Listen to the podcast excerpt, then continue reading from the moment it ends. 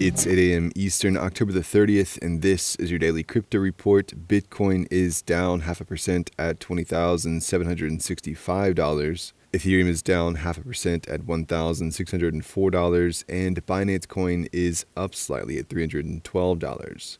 Those are leaders by market cap. Top gainers in the last 24 hours Dogecoin up 17%, The Sandbox up 15%. Well, judicial managers for bankrupt Hodlnaut now say the lender lost 189 million in the Terra collapse. The Singapore court appointed leaders say they're facing difficulties in figuring out an accurate financial position of the company because the company's accounting and financial records have not been properly maintained. The crypto lender converted a significant amount of crypto into UST, quite a bit of which was staked on the now defunct Anchor protocol for yield generation. A review of transaction data by the judicial managers shows that Hodlnaut employees withdrew a total of $550,000 between the beginning of July and when the firm froze withdrawals for customers.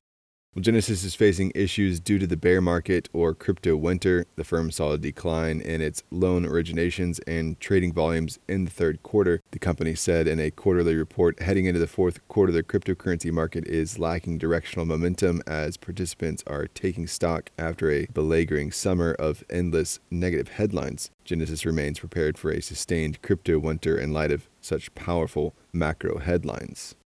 Well, an SEC filing for Bakkt shows the company will take an impairment loss of up to $1.4 million in the third quarter. The firm saw share prices dive on the news and will announce third quarter results on November the 3rd. Intercontinental Exchange said in the filing that it plans to have brought down its investment in Bakkt from 1.5 billion at the end of June to about 400 million at the end of September.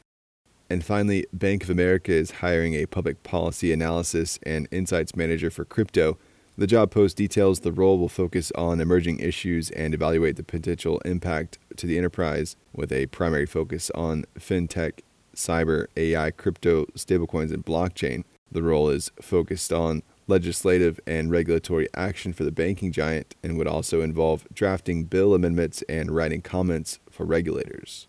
Well, that's all for us today. Visit us at dailycryptoreport.io for sources and links and listen to us everywhere else you podcast under Daily Crypto Report.